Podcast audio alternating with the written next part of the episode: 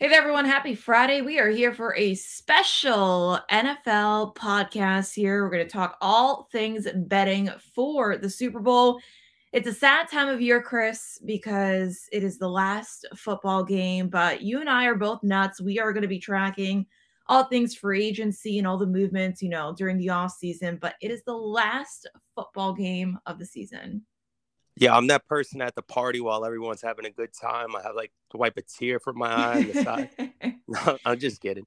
Yeah, we're definitely gonna go over the draft and whatnot. So definitely follow the page. Uh, this first year has been great. We just had our one year birthday of the site, and mm-hmm. uh, we're definitely gonna look forward to this up and coming season. We put a lot of work into this. I'm excited for the game. It's a great game. So um, you know, let's get right into it. What do you got uh, first up, Jess?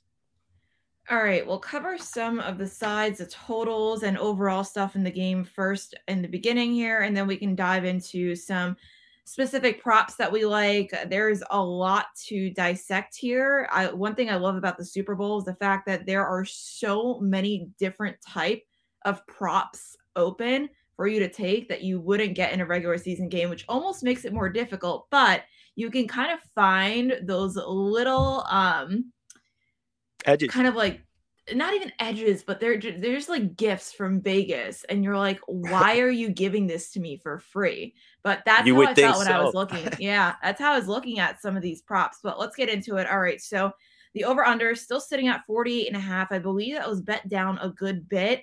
Um we'll get into what we think on it here in just a little bit. First half total 23 and a half second half total 24 and again, Bengals are still sitting at plus four, Rams laying four. And you and I are both kind of with the Rams money line. Yes. I think that you're getting a good price on it. What is the money line right now? Because I didn't check uh, right before we came on the air. I believe it was still sitting at minus 200. Let me refresh here. Oh, minus 190. Yeah, you're getting That's really good value. Good, yeah, really good value on that. Regardless of if the Rams win or lose the game, that's a misprice. If you're getting the Rams at minus four, they should be priced a lot higher than minus 190. They should be at you know at least 220 or something along those lines. So that you're making a good bet if you get it. Um, what do you think about like what are some reasons why you like the Rams in this game? Um, the biggest obvious mismatch here is, you know, the Rams defensive front against the Bengals off- offensive line. And we kind of saw this earlier in the postseason when they played the Titans. Now, the Titans didn't even want to win that game, but had they wanted to win that game, they would have done so because they were able to make Joe Burrow basically eat grass for most of the game. They had what, like 10 sacks in that game or 12 sacks. I forget what the number was, but they had uh, nine sacks. Close enough, but it was some right. ridiculous number. And how do you not win a game with nine sacks is what I don't understand. But regardless of, I'm not saying that this game is going to have nine sacks, but I do think that it's going to be a game where Joe Burrow is going to struggle behind that offensive line, which we talked about going into this season. We talked about how is this offensive line going to protect Joe Burrow? And we kind of were a little nervous for Joe Burrow. We thought that it wasn't going to, but they haven't played a lot of really great teams during the season. And the line has been able to hold up. But we saw what happened this postseason when they played the Titans, which again, they should have lost. But regardless of, I think we're going to see something like that again.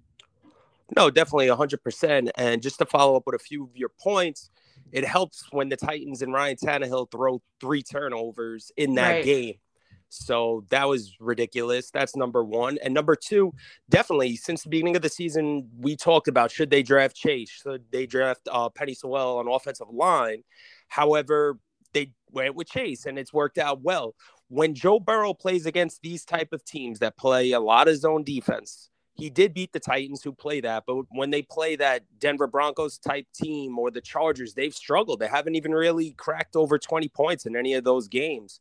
So I believe that my fa- one of my favorite prop bets is the Rams getting over three and a half sacks in this game. You have so many different outs, and that's what I'm going to talk about today. Also, to your point, you said there's a ton of things to bet on, and that's great. It's a great live opportunity. Also, now in New York, you could bet live, so that's you know a great thing. but you have to set a budget for yourself and try to build your single game parlay or whatever prop bets that you take around what you will go with the game script of the game. It's like building a DFS lineup almost, in my opinion. So I really like the over three and a half sacks for the Rams. You got Von Miller, Aaron Donald, you know all the stars, Leonard Floyd, and whatnot. So that'll be my take on that. Yeah, and it's wild too that right now you can actually still get that at plus money. I just saw it on DraftKings over three and a half sacks at plus 105. And also, there's another um, bet that if you're taking that, then you might as well take, and I don't know if it's going to let you do this in a parlay, but you might want to do this individually here, but you can take the Rams to have the most sacks at minus 225, which is probably the easiest bet. I mean, it's clearly juiced for that reason, but still, I thought that was really interesting that that was even available because it seems so obvious that they're going to do that. But I guess that's also kind of tied into it being, you know, minus 225. But again, plus EV on sacks over three and a half for the Rams. Yeah, definitely. So that's a great pick by you and a, a good take not only do they have a defensive advantage, and while Joe Burrow's been bowling to come back against Mahomes has was unbelievable. Got to give shout outs to the Bengals defensive coordinator uh, for putting together a great second half game plan. But I'll say that I feel like the Rams just match up so well with them on the offensive side of the ball as well. Um, with Cooper Kupp, OBJ, the Bengals struggle to stop the run. There's just a lot of different little things that make them have an advantage. And I feel like Sean McVay really got humbled the last time that he played against your New England Patriots and went from boy wonder to boy blunder. Right. No, I agree. And so I'm guessing that you lean towards the under there at 48 and a half. It would be a lean. I, I wouldn't necessarily bet on it because there could be a lot of picks in this game that could mm-hmm. lead to pick sixes or right. we don't know. There's there's a scenario where I think that the Rams could just stomp the Bengals out or you know the Bengals keep it close and they cancel down Ja'Marr Chase and Joe Burrow, who's been balling lately. Um, so it could go over, but I think that it goes under. Uh, my score prediction would be I'll wait till later to drop that, but it you know go on what you what you want.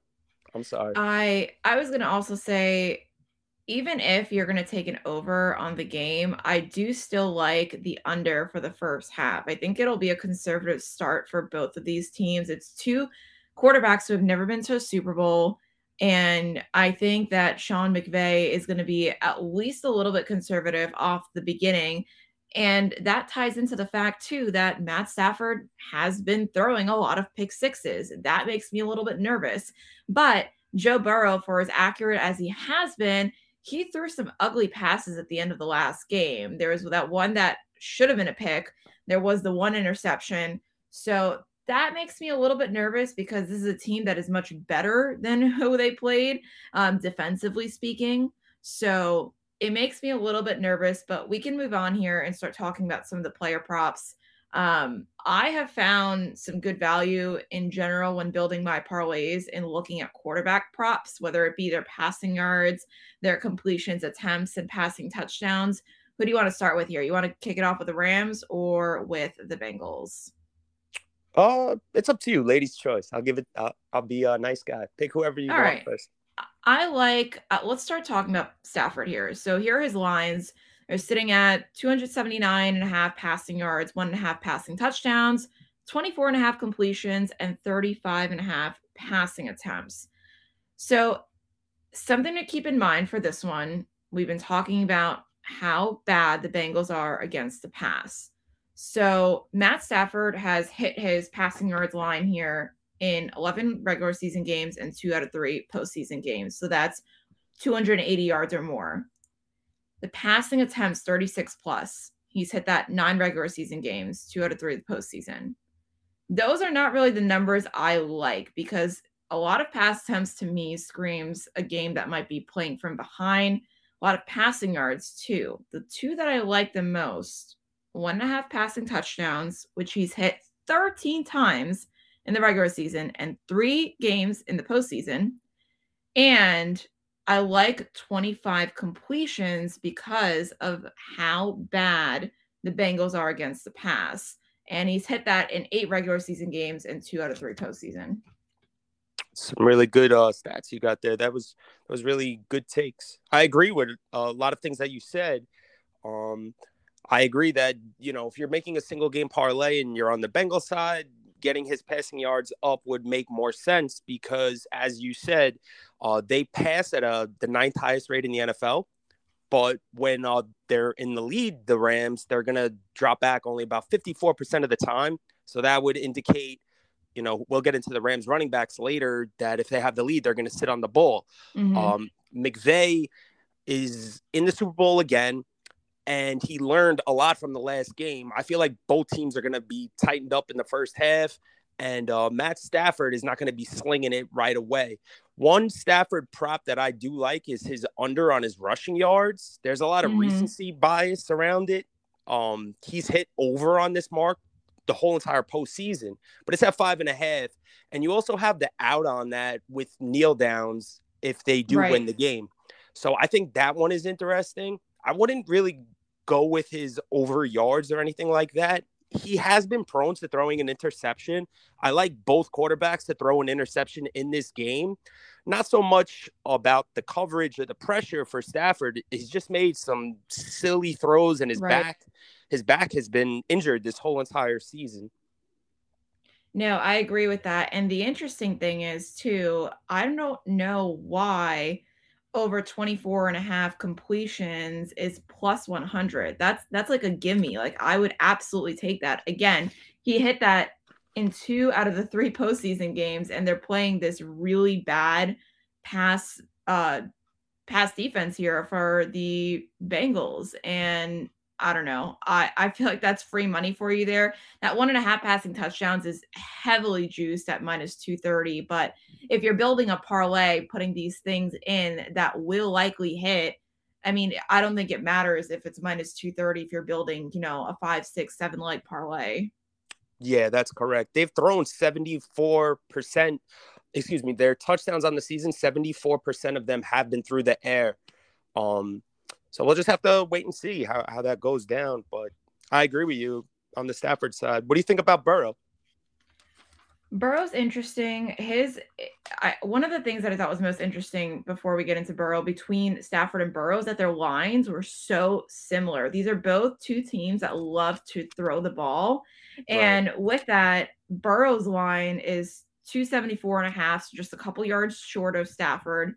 Mm-hmm. One and a half passing touchdowns, 24 and a half completions, same exact line as Stafford, and 35 and a half passing attempts. Now, how much higher are you going to go above 35 and a half is another question. I don't think that Vegas would w- want to open themselves to that kind of liability going more than 35 and a half. But um, I think there is some value here in taking the pass attempts. Again, going with that scenario that the Bengals are likely going to be playing from behind here.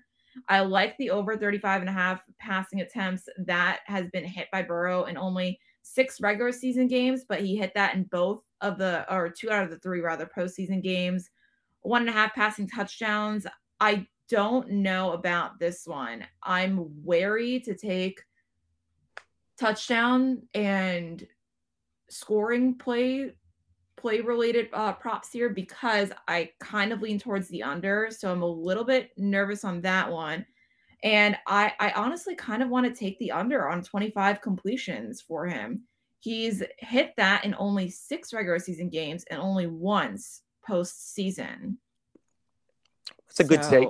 Yeah, I, you only you know bet with advantage if you are not comfortable with something even for the people at home you don't have to bet on everything just because it's available there's tons of things. So you know sometimes the best bets are the ones that you do not make.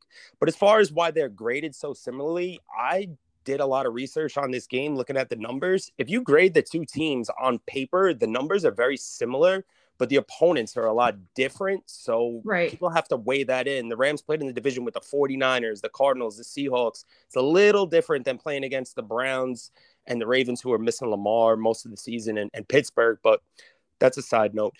As um as far as his passing props go, you could even maybe live um him so you could take a live betting angle on it if you believe if you're a Bengals backer and they're losing at any point you could probably get it at a, a better value than it is now or take something like a Burrow to win MVP live in the game if you if you think that that's going to happen and that's value for you. So, you know, that's one way to approach it.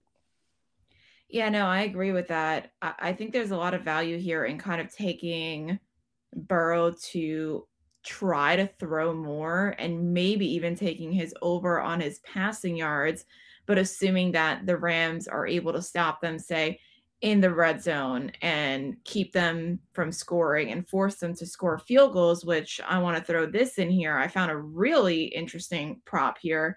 So if you are taking an under here, both teams love to score field goals. We've seen yes. that time and time again. Mm-hmm. There is a field goal prop on DraftKings to take the total amount of field goals, not per team, but combined between the Rams and the Bengals at over three and a half. So you're asking for four field goals for the whole game at plus 100. Yeah, I really like that. Both of these teams are very conservative. They're the type of teams that'll kick field goals on fourth and two at the 30 yard line. So, you know, Matt Gay, the field goal kicker for the Rams, has been much better at home. I know he was struggling with a little bit of an injury, and Evan McPherson's been balling all season. So, yeah. I know some some people even bet on him to be the first field goal kicker of all time to win MVP in the Super Bowl, but I wouldn't go that far. That's a little silly. I like your prop a lot better. Yeah, and to tie that into the first quarter total here is at nine and a half. And if you think that it is going to be a slow start to the game, which is the way that I lean right now, maybe I take agree. an under on that. It's minus 120 to take the under on that right now. And that could go very well with the fact that, you know, they're going to be maybe kicking field goals here. Maybe they get it down to the 30 yard line or the 40 yard line, go for a long field goal. So I I think that a lot of these props correlate in the way that I'm trying to build it, which again is leading towards the under. I don't know if I'm going to get to the window and take under 48 and a half, right. but I will build my parlay in a way that favors the Rams to win, the Bengals to play from behind and an under. Yeah, no, I definitely agree with that. I just wanted to make a, a few quick points before we move on. Um, if we both, it seems like we both like the under. Most casual fans are going to bet what they want to watch. So, you know, rule of prime time, people bet overs. So if right. you wanted to possibly wait mm-hmm. till Sunday, I think that that line could go up. So just some piece of advice for everyone out there because no one wants to watch besides you, that Patriots Rams Super Bowl again when it was like 13 to whatever. Um, yeah, lowest term- scoring Super Bowl no, ever, was, by the way. I I was on the Patriots, so I was happy about that game. That was a lot of fun. Um, as far as the game itself goes, I know there's in some books. I'm not sure if it's in yours because this is more your specialty. Uh, when the first score will be. So I I think if we both think it starts slow, there's a prop out there. Will there be a score before the first six minutes? Something along those lines. I think on DraftKings. I did not see that, but that's actually interesting. I mean, again, they have added so much stuff to DraftKings. I can sit for hours and look at props on there. Yeah, I so did not catch that one. Yeah, I would take the under on that because I just think there's going to be a lot of nerves. We have to look at this from a human level beyond numbers and statistics and data. Joe Burrow's Joe Cool. He's been in these big spots before but it's still his first Super Bowl. So there's going to be some nerves there. And they're going to want to establish the run like they did last week against the Chiefs with Mixon. That's probably their, their best strategy at first. And they kind of shied away from it. And McVay is going to do the same thing. They had, I believe, anywhere between 18 to 19 or 20 first down runs, the Bengals last week. So they are going to establish the run. Joe Burrow was, was left in second and nine a bunch of times, which you don't want to be against the Rams. They will dial up the pressure and get to you. As far yeah. as my last point for DFS, and then I'll move on, I think the floor is better for Stafford in this game. And I think the ceiling is better for Burrow in this game, and he'll be mm-hmm. less owned. Um, just because it's it's more unlikely as the underdog with him in your lineups that if he does pop off, then it makes for a unique lineup. But I do believe that Stafford is the superior play for you know the slighted uh, price cost. So that'll be my take on that. And with that, we can transition over to talk about some of the running backs here. I think we will start off with the Rams, who it's kind of hard to figure out exactly who's going to be the workhorse back here and who is going to you know, dominate? Are we going to see all three guys used here? Is it going to be two out of the three? You have Cam Akers, you have Sony Michel, and you have also Darrell Henderson who's coming back. And, you know, Darrell Henderson might not be as healthy as the other two, but either way, all these guys can get it done. One thing that I thought was interesting that I was looking at none of the running backs so far, neither Cam Akers nor Sony Michel, have any postseason touchdowns. So, question mark is, are we going to see a touchdown from a running back in this game? Absolutely. And I have a pretty strong take on this. I believe this might be, from a DFS perspective, the key to the slate because a lot of people, when they're scared to jump into something, and there's not a lot of value on this slate because it's very concentrated, that's where you need to attack. I agree with you. No one has scored, but one of these guys will take over this game if they get the lead, the Rams, as the game goes. A lot of people are saying that none of them have scored in the postseason, but let's take a step back. Who have they played? They've played against the Tampa Bay Buccaneers, great rush defense. The San Francisco 49ers, great rush defense. The Cardinals were middling, but at the same time, they controlled that game so much that they didn't really need to push Cam Akers. Like a lot of people out there, they consume a lot of content. I know some pro betting groups have bet Cam Akers to win MVP, so I'll just throw that out there. I don't know if I would do that because it's risky, but you know, from a DFS perspective, he's right in the middle of the prices Cam Akers. So would it shock me if, you know, Cooper Kupp scores first and then you know Akers could get multiple touchdowns. It's definitely within the scenario. Maybe they reward him from coming back from that you know brutal Achilles injury. Sony Michael, in my opinion, does have the best matchup, and the linebackers on the Bengals are not good. They're like 32nd in the NFL, the whole rushing defense in general. But Henderson is tricky, as you alluded to, but he hasn't played since week 12. So I, I don't know if he gets more than three to five carries in this game. It might be like a 60 40 split and you just kind of got to get lucky. So it wouldn't be something necessarily I attack. I think if you did one parlay with Akers to score an anytime touchdown or a Michael anytime touchdown, you know, you could get lucky in that sense and scenario. But one of these guys will have a good game. I'm just not sure on a Friday who will be. Yeah, and I think it's also tricky too from a rushing prop perspective or even a rush attempts perspective here because the lines are so high here. So Cam Akers, since he's been back, he has rushed for five times, 17 times, 24 times, and 13 times. And in those games, he has three rushing yards, 55 rushing yards, 48 rushing yards, and 48 rushing yards. And his prop is sitting at 64 and a half against again, I get I guess this is inflated because the Bengals uh, run defense is so terrible. So I get that, but I I He's am priced similarly worried. like Mixon almost. Sorry to cut you off he's probably similarly like Mixon, who's like the three down back. right. And um, for Sony Michel, his attempts in just the last four games here um, 21, 13, 1, 10. And his rushing yards are 43, 58, 4, and 16. And I think that there is some value here in taking the over here on either his rushing prop or his rush attempts here because the rushing props only at 16 and a half. And I know again they've kind of leaned towards Cam Akers since he's been back, but still, I think that they would probably use Sony Michel over Darrell Henderson, who, like you said, has not played since what week 12? Week 12, correct. I mean, the rushing prop 16 and a half, four and a half attempts. I, I kind of like both of those things four and a half attempts is like nothing for a whole game, especially if they get the lead. A hundred percent. And you know, from your perspective in your world, I wouldn't mind taking both of them. And then from a DFS perspective in my world, I'll have some lineups with Akers and Michel in them because you have to be unique in these type of situations. No one's gonna do that, you know. Mm-hmm. So that's just a little tidbit of advice. Yeah, and there was uh, some value earlier in the week. There is currently no more value left on this one, but for Perine, his rushing yards have been bet down to two and a half. So Poor I don't guy. think there's any any value there. I mean, if you want to take the over on that, you can, but I think it's heavily juiced. Once I saw it was down to two and a half, I don't even write it down. But um, yeah, that was bet down. I believe it was in, in the teens at some point. It was around like 13 or 14.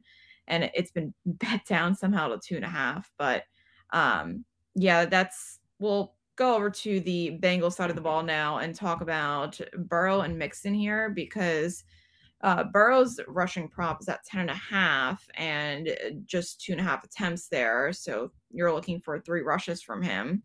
And then Mixon is at 62 and a half yards and 16 and a half attempts. Do you have a lean here either way? It's difficult. I could see Mixon, not necessarily. I wouldn't take his uh, rushing, but maybe his receptions. But I'm not quite sure how that's going to go. I know he hasn't cracked over 100 yards in like nine nine out of 10 games or something along those lines. Off the top of my head, I would have to look that up. But I don't really like the pre- Perine prop.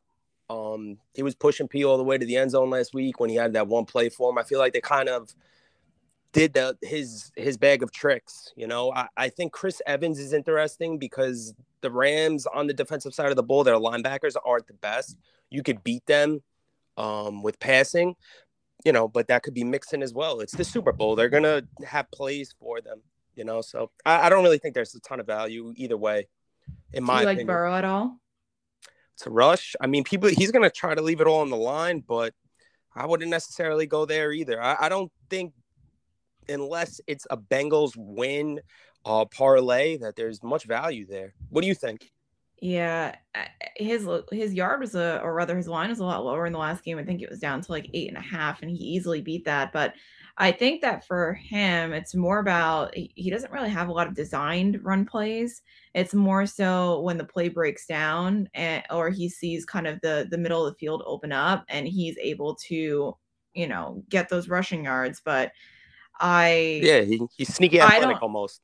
yeah, I I don't have a strong lean towards the over or the under. If I was going to take anything, I'd probably take the over. But again, I don't have a strong lean for that. I do kind of like the two and a half attempts over. That's three rushes for an entire game. For who's that? Uh, That's Burrow? for Burrow. Mm-hmm. Right. Yeah, it's definitely possible. I mean, it makes sense. I mean, he's going to be running for his life, most likely. Even in that game against the Titans when he was sacked nine times. I'm not sure how many rushing attempts. I would have to look that up. And you know, similar style defenses of the cover six of the Vic Fangio scheme, how many times he ran versus Denver or the Chargers or teams along those lines that run similar defenses. I would have to look that up. So mental note yeah. to self. But no, I, I think that the Mixon receptions, I know we're talking about rushing, is kind of interesting. What do you think about that one?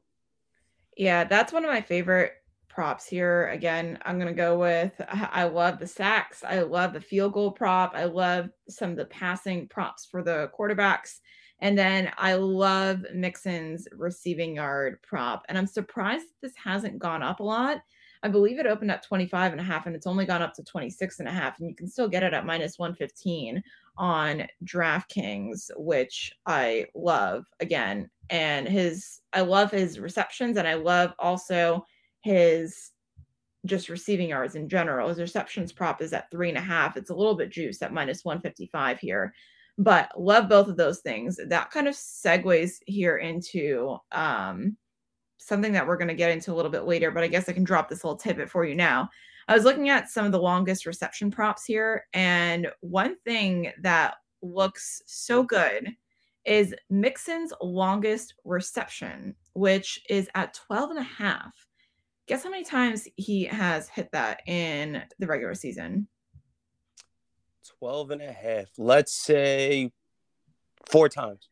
Wow. No way. Did you look that up? no, I just I it, just guessed. It's yes, it's four.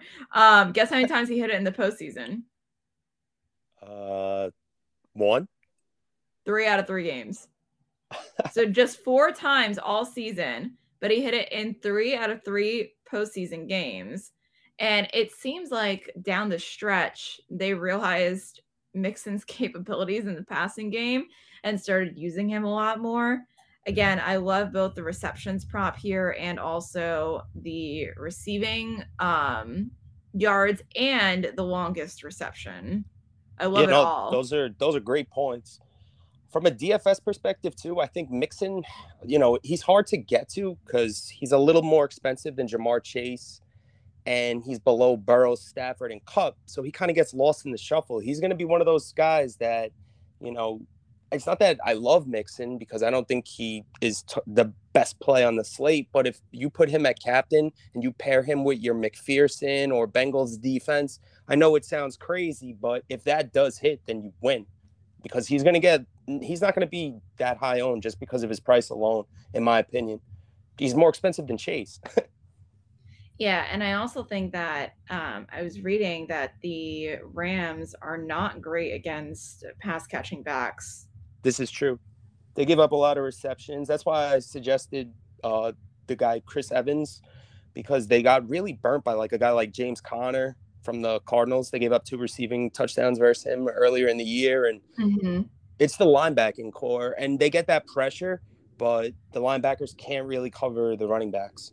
So hopefully, like you said, and you pointed it out, the Joe Mixon prop that could be a really good one.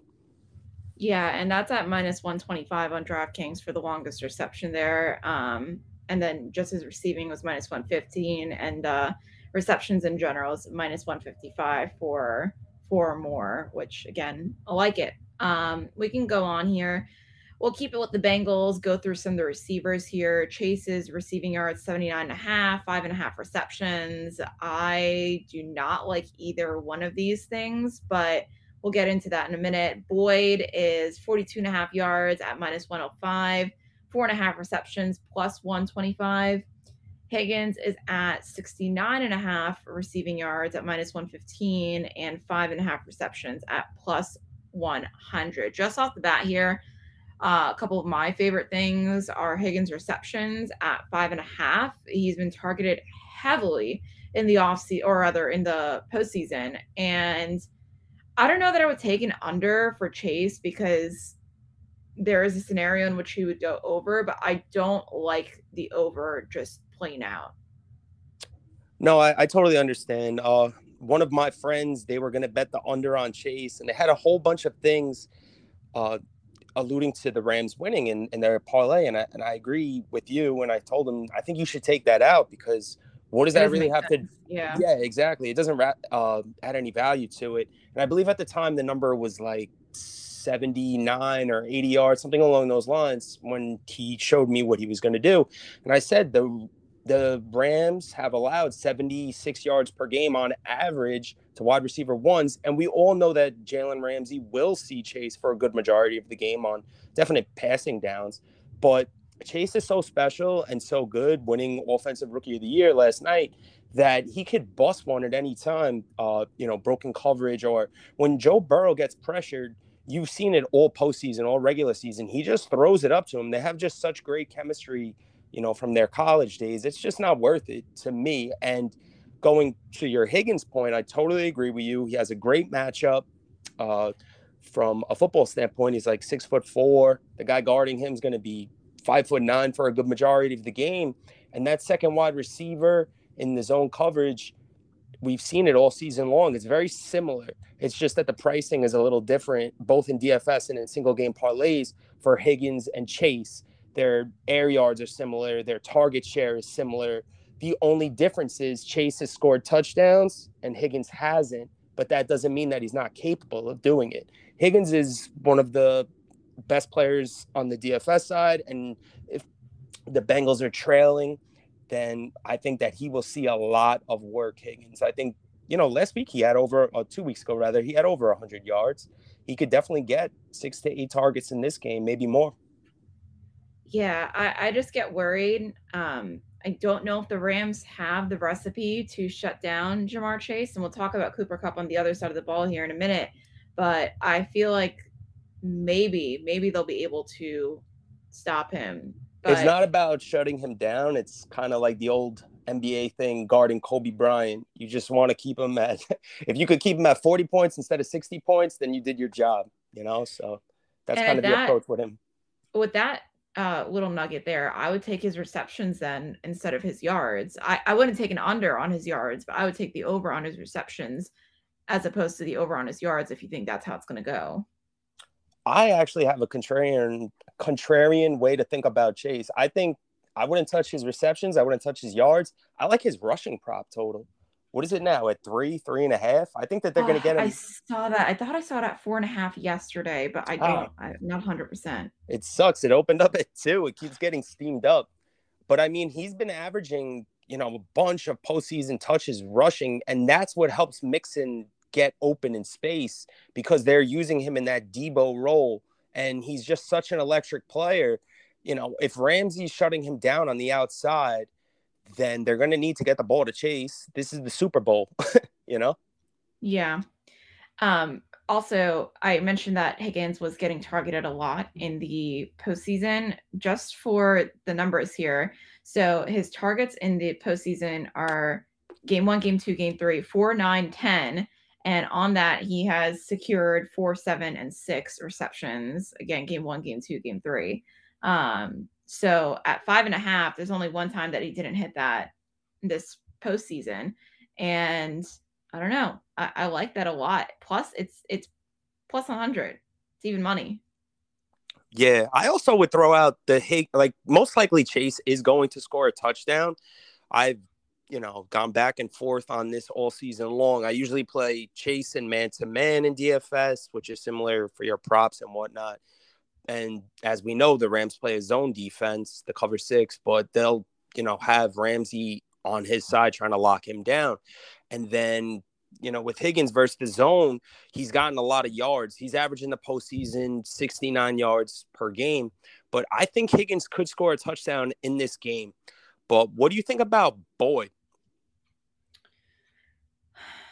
If there's a scenario in which, you know, Ramsey is going to be on Chase or they double chase and put Ramsey on Higgins, I feel like that opens up the door for Boyd. I don't like him for his receptions because he really hasn't gotten there a lot. It's at four and a half and it's plus 125. I mean, if you if you really feel strongly about that, then definitely take it. But I personally don't feel that strongly about his receptions. His yards are at 42 and a half, which isn't bad, but again, it just I feel like I need more about the Rams defense than what I currently have to make that decision. Right. And I think that's a great point. I think as far as the Rams defense goes, it also kind of has to do with Uzomah too. And I'm, I'm not saying that uh, we go into Bengals tight ends right now, but what I'm saying is follow the news. It seems like Uzomah is going to play, but if he has an in-game injury setback or he doesn't play, then that would elevate the targets to all the wide receivers, such as Boyd, Higgins, or Chase. I feel like with Boyd, he's the safest wide receiver. You kind of know what you're going to get out of him. Like he'll give you like the, you know, four to six targets. And then if he has a great game, and for him, it's like 60 yards and a touchdown. Whereas the ceiling of Chase and Higgins could absolutely smoke you from a DFS perspective. Like we've seen Chase score 56 points this year. So I agree with you. I, I, just think that if if anything with Boyd, it's more of a uh, receptions type thing. Yeah, and I wasn't able to find anything on Uzomah here for uh, props, but I figured we could hit on him here and uh, Drew Sample also. Now, my question for you about these two tight ends is if they are playing and assuming that Uzomah's healthy to play, he's been Joe Burrow's kind of safety blanket over the middle. And he's been great in recent games. But my question is do they, and the Bengals don't really do this, but do you see a scenario in which they kind of play him as more of an inline tight end, as like a blocking tight end to get some extra help on that offensive line? It's definitely possible with Mike Remmers being out uh, for this game. The right tackle is definitely a weakness on the Bengals offensive line. They're going to need Uzomah to chip. Um, you know, try to slow them down, but they just have so many different ways that they could get to the quarterback. I wouldn't necessarily. I think uh, Zoom is more of a long shot player. Like I really like that prop of him scoring two touchdowns, the one that Bobby got with those mm-hmm. great odds, um, as a long shot bet. But I, I, wouldn't really necessarily rely on him. He's hurt right now, so I think there there's other avenues right. for them to score. Right. No, I agree. Um, we can move on here to the Ram side, unless you have anything, any other tidbits here for the Bengals receptions, receivers, yeah, my last, in that department. Yeah, my last point would be that uh, similarly from the Bengals and the Rams, you're going to see most of the wide receivers are very concentrated, meaning that the ball only goes to certain players. They don't use a deep rotation of players. The other Bengals wide receivers, Trent Taylor, he scored a, a two point conversion last week, and Mike Thomas, the other Mike Thomas, who was formerly a Ram, he didn't even run a route last week. So there's really not much here else on the Bengals side, but you know, it is the Super Bowl and anything could happen. They're going to empty out the bag of tricks here to uh, do some crazy type plays from a DFS perspective, but I wouldn't go nuts for anything from a betting perspective. Just wanted to throw that out there. Yeah. Also, one thing that I forgot to mention also, I had one more player here from the Bengals for longest uh, longest reception. I had Higgins at 24 and a half at minus 120. He has hit that seven times in the regular season, only one time in the postseason. So my question here is is he more of a security blanket type play here where he's going to get those short catches um underneath or is he going to be kind of a long shot play here? What do you think about that? I was leaning towards the under for Higgins. I, I kind of disagree. I think he could go over. I think Higgins is just a baller. He's one of the most underrated wide receivers in the NFL because, you know, he does play with Chase. So that um, is something that I think that he could even get his longest reception. You could pair that up with a Rams player like OBJ. That's plus a thousand as a great long shot bet. Um, I think they both could do it. They haven't been necessarily using that role, but we know that they're fully capable of it. Both of them. OBJ hasn't been used as a downfield threat, and Higgins hasn't been used in that capacity as well, but they're fully capable of doing it. They're stars. Mm-hmm. That's why they're in the Super Bowl. That's a good point too about OBJ. I actually didn't look at his longest reception prop, but I might have to do that after this podcast. It's a good idea. Um, all right, let's move on here to the Rams side for some of their receivers. I think we can touch on briefly here on Cam Akers um, receiving props. I don't like anything here. It's at 15 and a half at minus 125, and his receiving yards so far since he's come back are sitting at 10, 40, 20, and 2. And the issue, though, is that he doesn't get a lot of receptions. Um, he's only had three targets, two targets, three targets, one target since he's been back.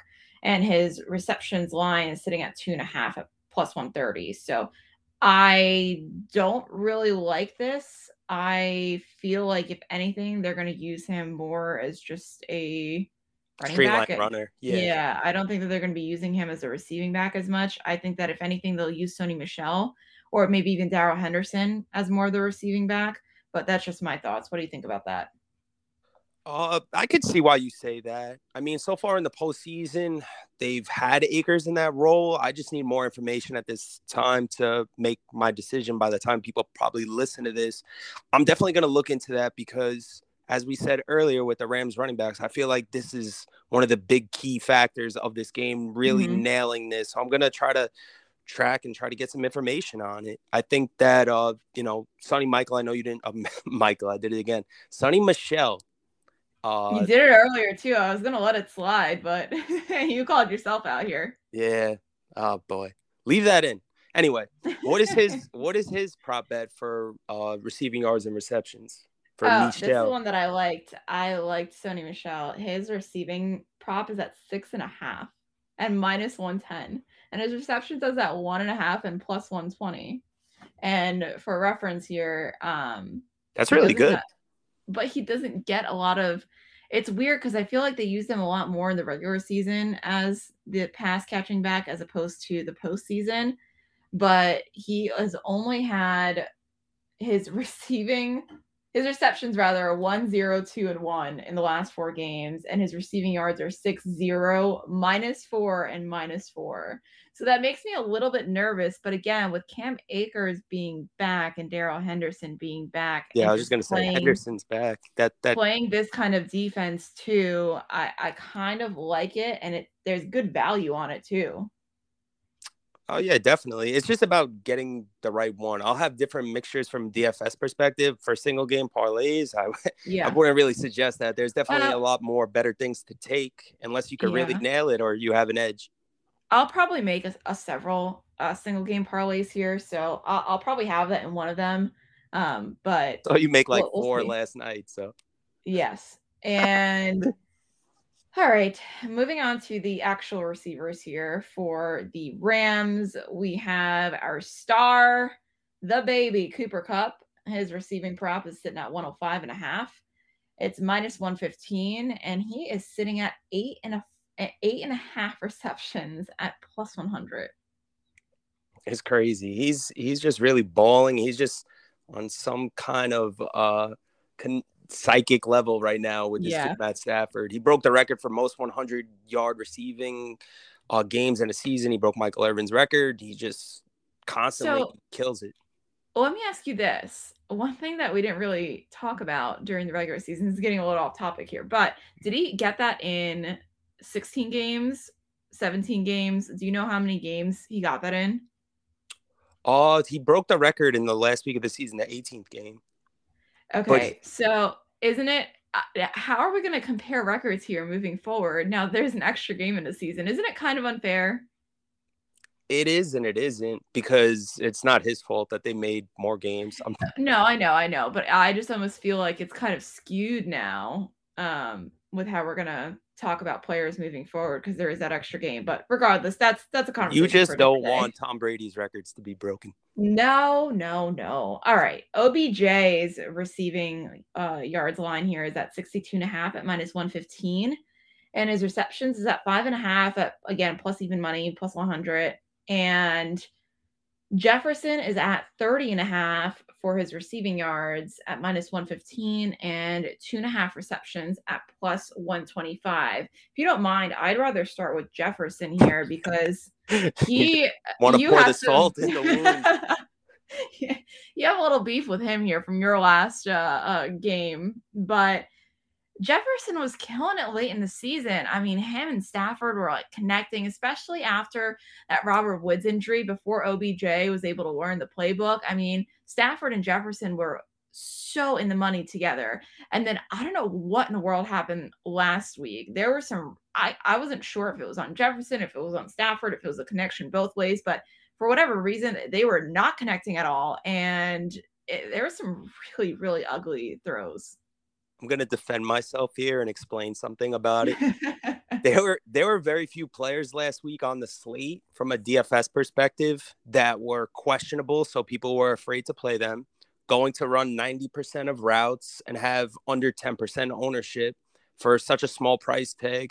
So if that's the scenario and you're on the Rams and having Matthew Stafford throw you the ball, yes, the results weren't great, but I'll sign up for that every week and like a sick, sick individual, I will play Van Jefferson once again this week.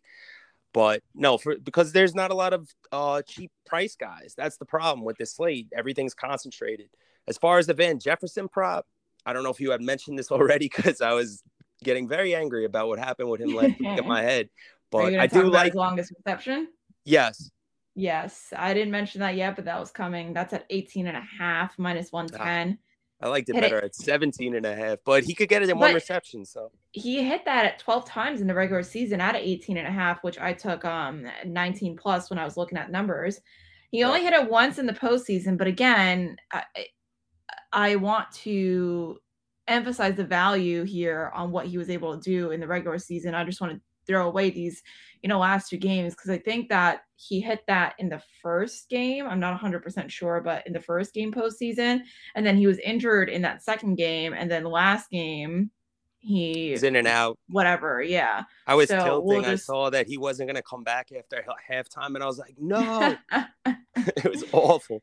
But, yeah, but um, he's the deep. He is that deep threat, and Stafford loves airing it out. Like he does not do it often through the game, but when he airs it out, it's either going to Van Jefferson or Cooper Kupp. Now OBJ's kind of gotten into that role a little bit more, but Van Jefferson was that guy all season long. Was that deep threat that you can get, you know, a 50, 60 yard reception in one play.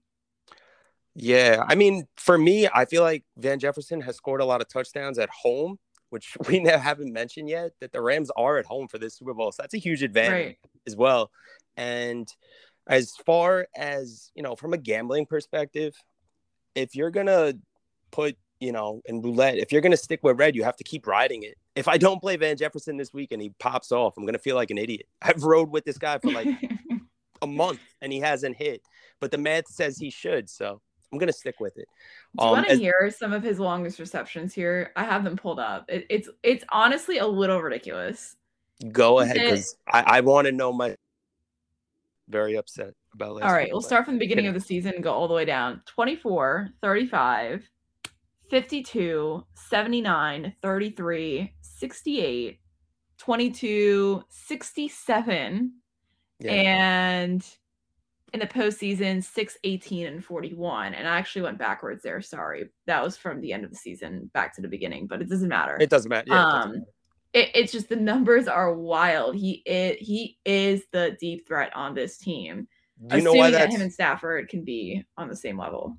You know why that's so good on like a Gabe Davis level? If he hits mm-hmm. and he does score, um, like that 79 yard touchdown, everybody's gonna have Kupp and OBJ or Kupp and Van Jefferson, let's say, he gets all the points because he's scoring, you know, 79 yards. He holds the ball and then the drive ends fast. Nobody else right. on the Rams has the ball. So if they're more popular, he's just such a great play because you know, there's going to be people out there that are that are what have you done for me lately people that hate this guy. There's yeah. He really messed up a lot of my lineups last week. I'd be a lot richer right now if it wasn't for him. But I digress. Whatever. It is what it is. Do you have anything else to say about Van Jefferson? I, I don't think he's great in uh, the receptions market. I would probably take the under on him, but I'm, I'm not going to bet it. But, you know, under three receptions. I do like his longest reception, though. You know, it could be just one play. That's all it takes because I feel like the majority of things are going to go to Kupp and OBJ. That's where the ball's going to go. Yeah, no, I like that too. And I I do wonder though, and I, I didn't have a chance to look this up. I might do it while while you're talking here shortly, but there's some interesting on uh, Pro Football Reference. You can look up in the advanced stats. You can actually see um, how many times the player has forced an interception based on, you know, the catch they were supposed to make. And I'm curious because, you know, he's usually getting these deep shot balls and I'm curious how many times Stafford has thrown to him and it ended up being a pick, and whether they're going to be a little bit more conservative in this game or if they're just going to let Stafford air it out again. Yeah, that's interesting. I would look into that. I mean, Van Jefferson, he finally got a full practice in. I know he didn't even barely practice last week. So I'm glad the two weeks helped him with that. As far as OBJ goes, someone asked me this earlier, a sub. They said some people have told me that they think OBJ scores a touchdown. Some people think he has a bad game. My response was, are they Giant fans? They want to see him not succeed. What's your take on that? Do you think that he gets the anytime touchdown, OBJ? I like him for an anytime touchdown. I think this game is a lot trickier on both sides of the ball here for anytime touchdown scores, especially since we lean towards an under. So I don't know if I'm going to get to the window on that. But no, I do like him. I, I, like all these guys. That's why I'm also a little. I might like you know throw one into each. I might make three. Yeah, th- make three parlays and throw one into each. Um, but and now it's hard. It's hard. I I could see it. Yeah, I know he's been. I don't have a strong lean. Yeah, four out of six games in the red zone, he's been targeted, and I feel like OBJ is. He's just been waiting for whatever you want about him off the field, his time in New York, his time in Cleveland. I just feel like he has been waiting for this moment his whole life. Like he's a superstar player in the Super Bowl and he hit that rock bottom. I feel like he is going to score a touchdown in this game. Um, one of the touchdowns because you know, this is why they brought him here to LA. I feel like the Rams win and McVay is a player's coach and he gets the ball in his players' hands and he wants to reward him for coming to the Rams and choosing them over the Saints and New England and whoever else was trying to bid for his services. No, I agree with you there. And I actually looked it up while you were talking, and it's really funny because Van Jefferson only had one pass that was intercepted when targeted, and OBJ has one, two, three in the regular season, none in the postseason, but three passes in the regular season that went for interceptions. That's also another factor. This has nothing to do with gambling or anything that people, my brain just went left. a lot of people are, you know, uh, underrating in this game. Stafford had to come from Detroit. He's 34 years old, move his wife and his family across country, learn a brand new playbook. Robert Woods goes down. They get OBJ. He has to be thrown in there. They are people are kind of underrating how like uh, amazing of a story that is. That doesn't really happen every day. He did that within one year, learn a brand new system. That's why there might be some interceptions with OBJ. He was just kind of thrown out there. And mm-hmm. another thing that I wanted to point out is we've seen OBJ throw the ball this season. I wouldn't be surprised, and this might be a good long shot prop bet, that if we have some, you know, Johnny Hekker, the punters thrown this year uh, in previous playoffs before, I would take that if that's available over 2.5 pass throwers in a game. What do you think yeah, about that? There's there's also um, similar props to that available on DraftKings. I don't remember exactly how it was worded, but it was I think it might even have been um, a, a built parlay already where it was like um, Joe Burrow and Stafford to record one reception or something like that, or, or one passing yard, or, or, rather one receiving yard, or something along those lines. So it's similar to what you were talking about, and it had good value. But yeah, I, I do think we'll see some trick plays here exactly. from both sides. But I you gotta have fun with it too. Like you want to you want to have fun, you know? Yeah. But anyway, yeah. as far as OBJ, I, I like you know uh, anytime touchdown. What do you think about his receiving yards or receptions or anything along those lines? At five and a half receptions, I I wish it was at four and a half because I would take it at five. I don't know how I feel about it at five and a half. I I don't necessarily know that I like 62 and a half yards because again, I think that the Rams are going to have the lead. They're going to lean more so on the run. And if you're taking, you know, even Kupp and OBJ alone, that's like what 170 yards out of Stafford's 280. Right. So eh, I, I don't know. And if anything, again, I would lean towards the under for Stafford's passing yards, which is why I don't know if I like it that high. What do you think about Cooper Kupp to win MVP? He isn't he the most? I mean, I don't know. He, Stafford or uh, Burrow might be higher than him, or Staff. It's probably Stafford, Burrow, Kupp. Yeah. I would assume is the order. That's correct. odds, but I mean, I hope it's listen, this is not this is not a jab at Cooper Kupp. He's been amazing, but I hope that it's not him for curiosity purposes, I guess, for keeping it interesting. I, I kind of want it to be more like an Aaron Donald or like a Jalen Ramsey. And I want this game to again go under and be a defensive showdown here for the Rams to, you know, show because a lot of talk this season too has been about the fact that the Rams defense is not what it was last season. And yeah, they lost Staley, like your, is, your your boy, to the Chargers. I know, but I feel like this is their opportunity to show that hey, we still have our excuse my French, we have our shit in check here, and we are able to do exactly what we did last year. And we're going to win the Super Bowl by playing good defense because the best offense is good defense. All right, Coach Pash. as sounds like as, a Bill Belichick thing to say. uh, it, it, it is true. That was good. As far as Cooper Kupp goes, I know that the books are going to be rooting against him. I'm sure his prop bets and single game parlays are going to be very, very bet on. And I kind of struggle with things like Cooper that. Kupp? Yes. Mm-hmm. But I can't fade him. Uh, it, it, there's really no way in my mind that this guy does not go off. He is unbelievable. He's had over 100 yards in like 16 out of 20 games this year, or something along those lines. Maybe 18 out of 20. I put my notebook to the side, but um, you know, he definitely, you know, there's a world where Cooper Kupp might not score a touchdown, but he gets over his yards. We don't know how. You know, there's a lot of variance in football. So that's why yeah. they play the play the game. As far as um, other prop bets that I saw, PointsBet. If you're looking to bet on Cooper Kupp things, definitely go over to their book. They have really good lines for him. I saw that uh, six to eight receptions was plus one twenty. So that was that was really good. He just has to fall within that range. But for him to win MVP, I know a lot of people are betting on it. It's kind of difficult for him to win MVP because Stafford has to get him the ball. So unless he like fumbles or something along those lines and throws a lot of picks, I don't really see how he can win the MVP unless he gets like what 200 yards and multiple touchdowns. Yeah, it would kind of be weird. You know, it's kind of weird too. I haven't heard on many shows about Stafford winning MVP, even though he's the favorite. No one's really mentioned him. They they have said everyone else but him. Yeah, because I think Stafford. Uh, one of the reasons that I feel like Stafford probably won't win MVP is just because of the fact that he's probably going to throw one or two interceptions. Dare I say he throws a pick six in the Super Bowl? Hopefully not. But I, I feel like he's going to have, you know, some ugly throws and, and and that's what's going to let the Bengals capitalize here.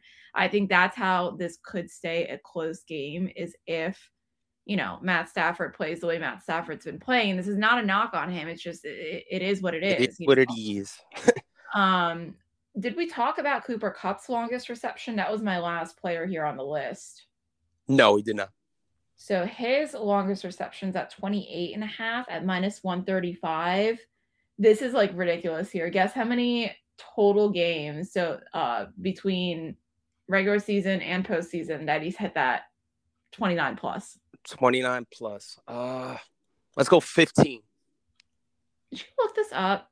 No, I, I swear. There's no way that you hit this twice in this podcast. All right, yes, it is 15 times. And he's hit that uh in stop it. He's hit that in two out of three games in the postseason. So I like that because that's probably the best line that you're going to find here for some value on Cooper Kupp because again everything else is just uh, I mean if he's going to get 100 yards he's probably going to get 106 so you can take that. I I don't know how I feel about nine receptions here. Um I know the last time he played against them, and things are a lot different now because they have Mike Hilton on him now. But he had over 200 yards versus the Bengals in 2018. So. Wow. Um. Also, you can almost hedge your bets there with uh the PointsBet because realistically speaking, there is no way that Cooper Kupp's going to get less than six catches unless and he gets hurt. Can, God forbid. let's not let's not even talk about that. So assuming that he does get at least six catches, you can go to PointsBet and get that at what what did you say plus 120? Yeah. And if you go over eight, you can take him over eight and a half at plus 100. Look at you arbitraging or whatever the word is. yeah. Um, I don't really like the eight and a half, but six to eight kind of makes me nervous. That window is a little small. no, of course. Cooper Kupp is, is one of the best players in the NFL. I, it's going to be hard to imagine him not scoring a touchdown. He got. Game. Did he get offensive player of the year? Is that correct? Uh, yes, he did. He beat Jonathan Taylor last night. Yeah. Well, I mean, the way the Colts kind of closed out the season basically secured that. Before we move on to tight ends, the reason why the Rams are here is the hardest working people on the team are their best players. Cooper Kupp, Stafford. They had breakfast every every morning together, and they were going over yes, plays. I did that. Aaron Donald is one of the best three defensive players of all time. Ray Lewis, Lawrence Taylor, Reggie White, guys like that.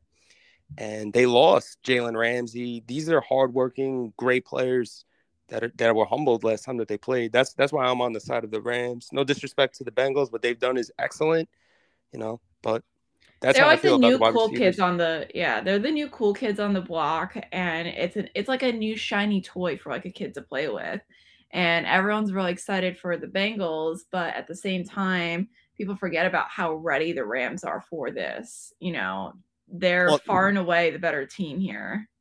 Yeah, I mean Burrow's excellent. People have seen him win the national championship, and people have lost money on betting against him the past two weeks is a rare public underdog in the Super Bowl. I've never really seen this in my you know years covering this. So that's that. Let's move on to tight ends. Kendall Blanton or Tyler Higbee. I believe Higbee has not practiced uh, the past few days.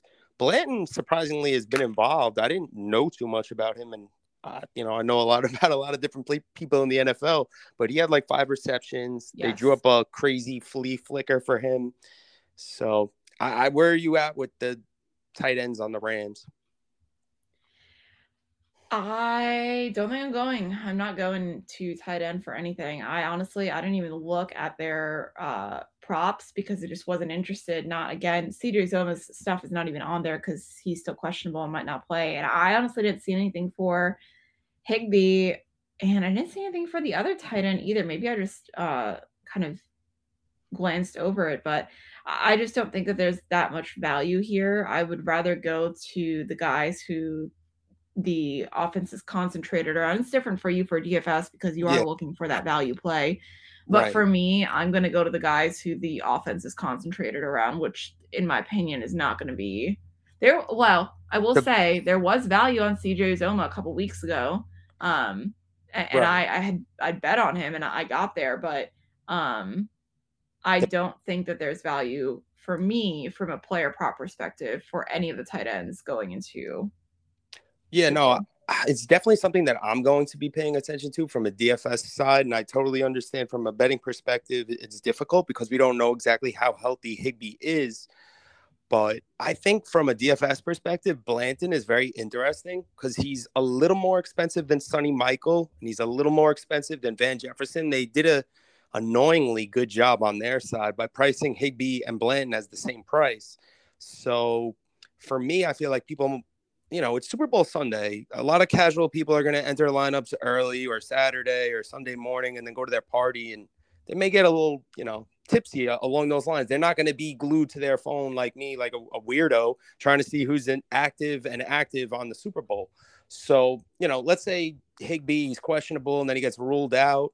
I feel like Blanton might get under owned and people don't even know who he is really. And, you know, he, he's played really well. He's, he's a big target. He could definitely score a touchdown, and it gives you a way to be unique, which is hard. You know, I'm not saying I'm going to have him in 100% of lineups, but I'll have him in a few. Like if you play a, a Stafford on FanDuel with Cooper Kupp and Blanton, it's it's a way to get unique because a lot of people won't be playing that as their stack. Yeah, and from what I'm seeing right now, it does not look like he is trending towards playing. I mean, as he said that he he has yeah, not practiced as of yesterday. Yeah, he's doubtful. I, I don't think he's going to play. So I don't. I think that's like a, a bit of tidbit of news because a lot of people don't know this. Like I keep uh, reiterating it, the Bengals linebackers are not good. They're like 28th versus the tight end. It's the same reason why in our divisional show I was high on Waller. Now he got there late. He went over his yards on like one of the few last plays, which was frustrating, but he still did it. Um, the difference between Higbee to me and Blanton is really not that much. You know, it's just Stafford has uh, an affinity to go to his large tight ends. These are huge guys. Blanton's like six foot six. So uh, I was just reading also that the fact that he hasn't practiced at all has people speculating that he has a grade two MCL sprain, which apparently takes closer to three to four weeks to heal. And right. so that would probably mean he's not going to play. Right. I mean, we don't know because they could say whatever they want. Gamesmanship. Right. It's the Super Bowl. We have no right. idea. Definitely follow Secrecy that. everything.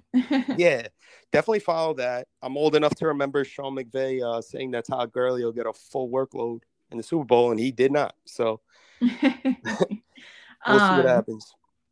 Any other player props or just interesting things that you've seen? Are you going to be betting on the Gatorade color?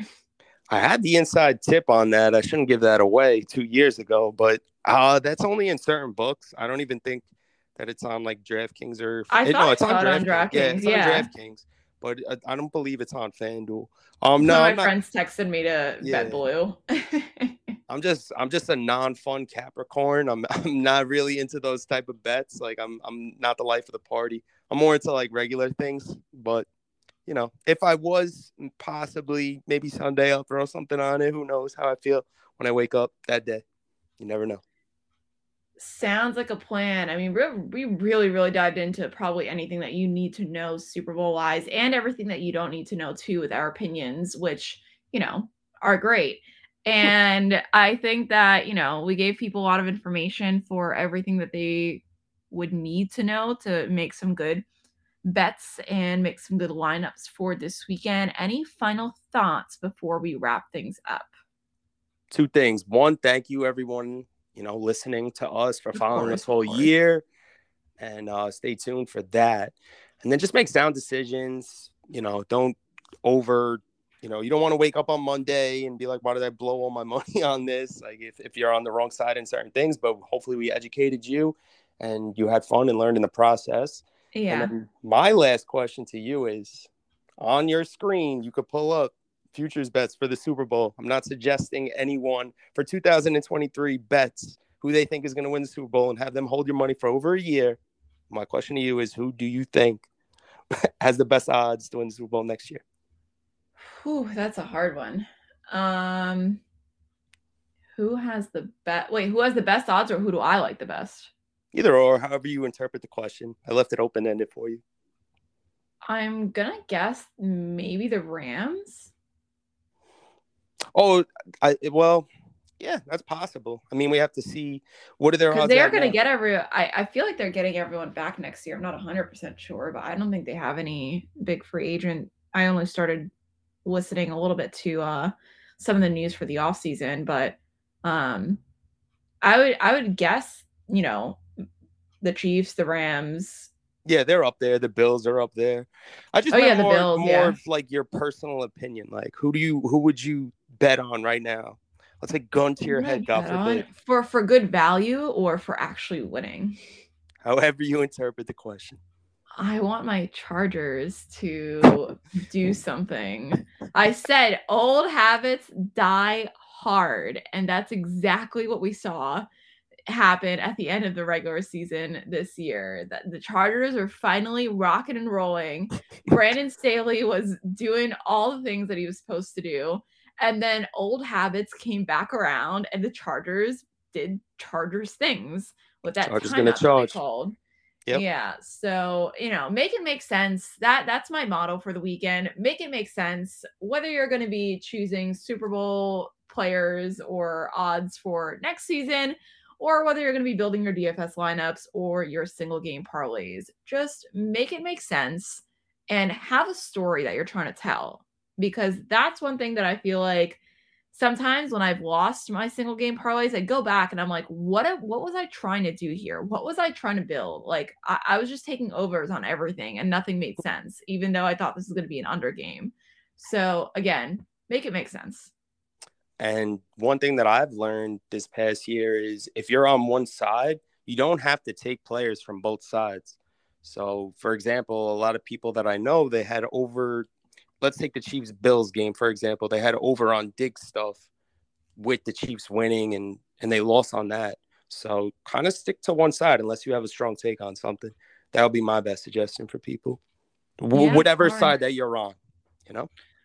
All right. Well, hopefully your Super Bowl weekend is filled with lots of pizza and wings and delicious foods. And hopefully you can cash out, bring some money home, and we will see you this off season again, covering all things free agency, big moves, and we're looking forward to talking more in a couple weeks. One last thing, Jess. Let's go Rams. Yes. all right. Peace, guys. Have a good weekend.